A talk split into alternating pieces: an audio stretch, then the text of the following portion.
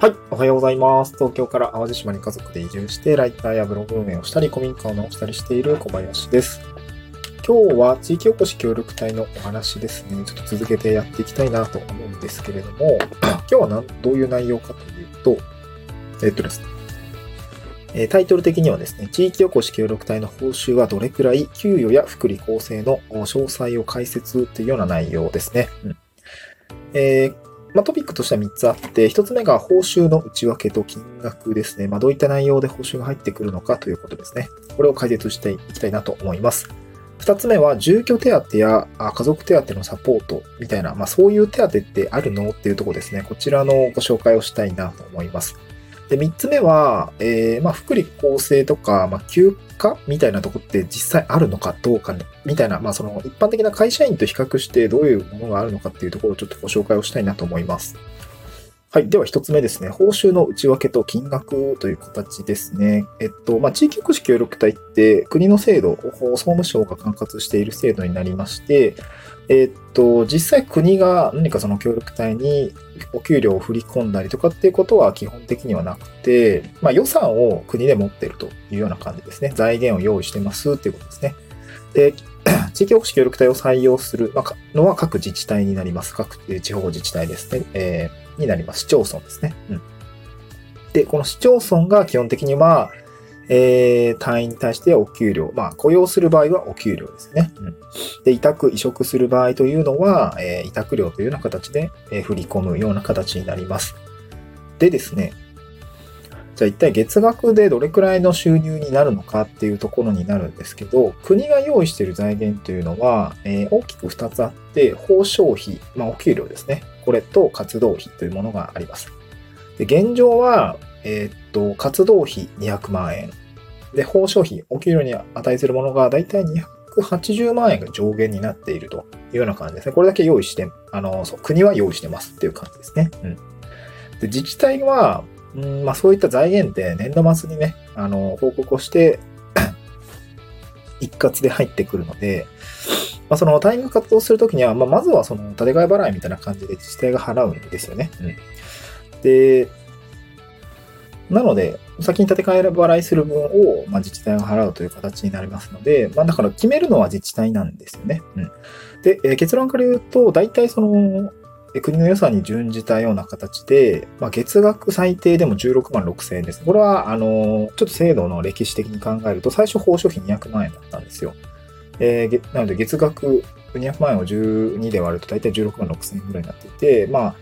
まあ、よくねな、なんでこの葉っぱの数字なんだろうみたいなところを募集要項とかを、まあ、いろんなのを見ていると、16万6千円ですみたいな、あ、まだ旧、旧来の、あのまあ、まだその、報酬がアップしてない状態で運用しているところ、まあまあまあまあ結構見られていて、その16万6千円ってど、どっから来てる数字なのかっていうと、まあ大体その旧来の200万円を月12ヶ月で割った金額になっているというような感じですね。うん。大体ね。まあ現状は報酬費280万円になっているので、まあ最大23.3万円かな ?23.5 万円かな？あだったりとか、まあ、僕の場合は22.5万円ぐらいに上がったんですけども、えーそれはですね、令和、えー3年ぐらいに、えー報奨費が段階的に上がっていったんですね。480万、うんとね、報奨費が200万だったものが240に上がって、270に上がって、280に上がっていくみたいな感じの中で、まあ、一旦その、えー僕の自治体は、えー470万、あ、207、報奨費270万円になって、えー月で割ると22.5万円ぐらいになっているというような感じで落ち着いているっていう感じですね。まあ、最大まで上げてほしいんだけど。本当は。うんで、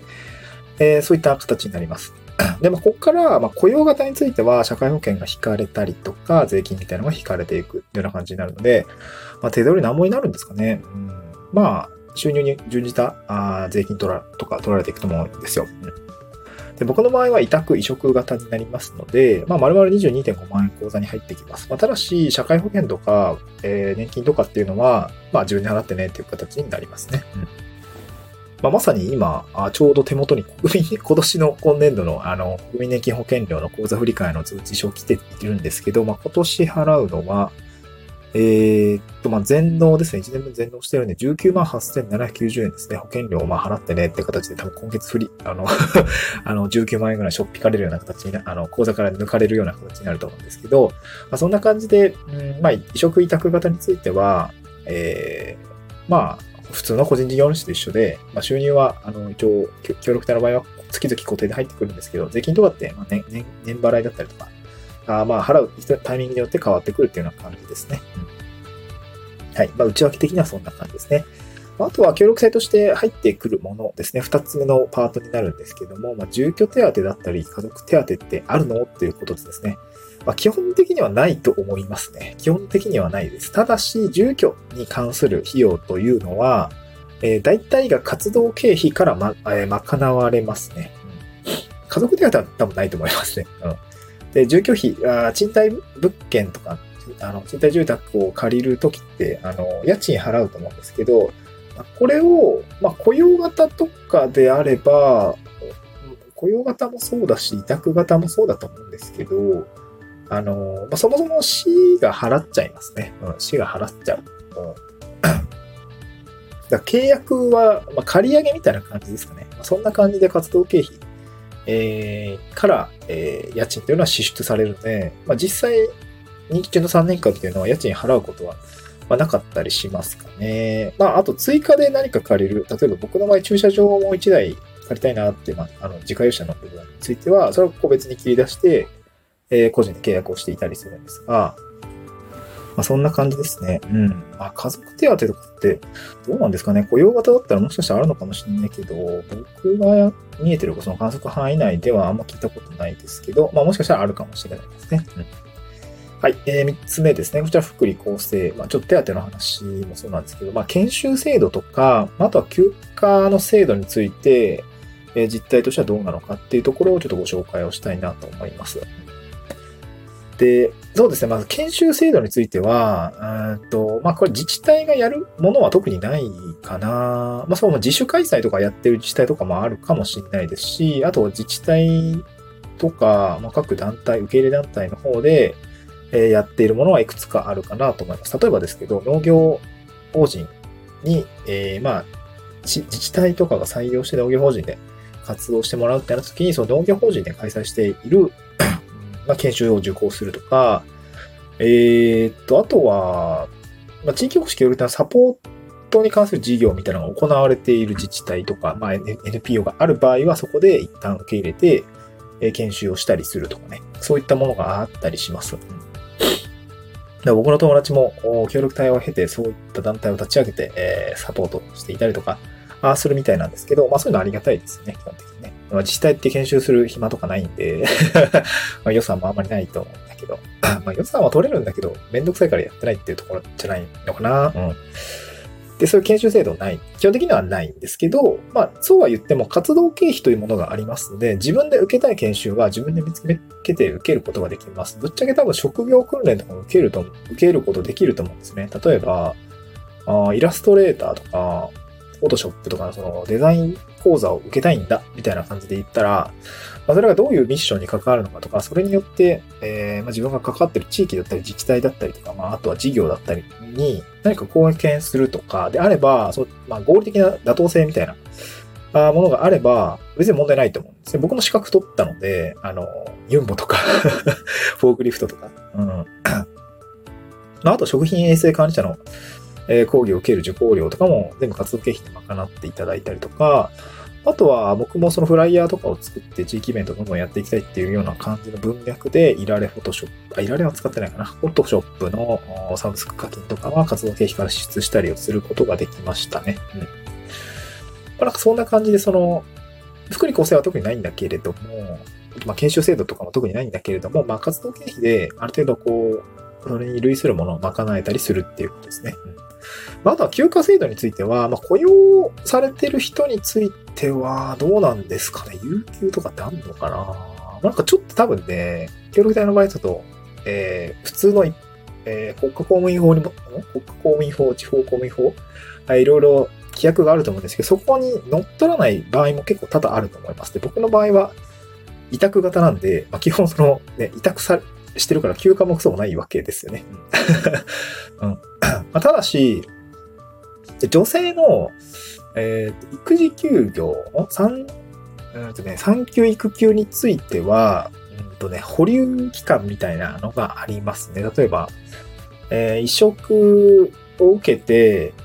まあ、例えば、令和5年の4月1日から3月、翌年3月31日まで、えー、委託されてます。で、8月から、また3ヶ月ぐらい育休産休取りますってなった時に、一応その期間、まあ無報酬だけど、あの、3ヶ月間は、その契約期間が伸ばせるみたいな、そういうね、あの、1年間ぐらいは伸ばせるんじゃなかったかな。まあ、これは自治体の運用によって全然違うんですけど、そういうこともできますで、まあ、女性も一応産休育休、まあ、報酬はなくなるんだけどね。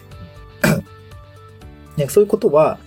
えー、できるか、あの、できる自治体もあるかなというふうに思います。まあ、でも、一般的な社会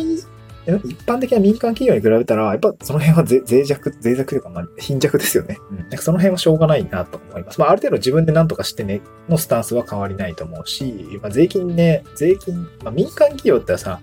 えー、まあ、大切な人材を、まあ、しっかりと面倒を見るみたいな、まあ、そういう仕組みってある程度できてると思うんですけど、地域公式ルってあくまでも制度なので、えー、受け入れた人材、人員のですね、面倒を見るっていうところはないんですよね。まあ、あくまでもえー、実践しての場なんで、まあ、そこまではサポートは手厚くはないという。まあ、それを織り込み済みで来てもらうほか多分ないのかなと思います。まあ、そういう制度の姿勢だったりとか、えー、税金の使い方、ね、えー、まあ、正しいんじゃないかなと思いますね。うん。まあ、自分のことは自分でやるみたいな、そんな感じが正しいのかなというふうに感じます。はい、まとめますと、まとめますと、というか、あの、今回お送りした内容ですね。えー、地域おこし協力隊の報酬はどれくらい、給与や福利厚生の詳細を解説というタイトルでお送りさせていただきました。あ報酬の内訳と金額。まあ、大体、まあ、16万6千円から23.5万円ぐらいのレンジで給料というのが発生してますよということですね。まあ、交通費とかも同じく、あここに今かかった分は生産されるというような感じもありますね。で、二つ目が、あの、住居手当とか家族手当とかってあるのかっていうことなんですけど、まあ、な、基本ないです。ただし、活動経費から家賃とかの支出はされますので、実際的には家賃を払うことって多分あんまないと思います。うん。あと、車ね。あの、車のサポートとかもしてくれると思いますね。ちょっと、あま、最後にちょっと付け足ししちゃいましたけど。で、最後、福利厚生とか休暇制度、まあ、研修制度みたいなのってあるのかっていうことなんですけど、まあ、研修は、あの、自分がやりたいものを活動経費から支出するってことができるよというような感じですかね。うん自治体がやってることは特にないんです。ただ、休暇については、あ育休産休とかについては、その、ちょ任期を融通するってことは自治体によってはできるということが、まあ、僕の観測範囲ではあ見られるということですね。はい、えー、今回は以上になります。えー、そうですね。特に宣伝することもないので はい、えー、頑張っていきましょう。また次回の収録でお会いしましょう。バイバイ。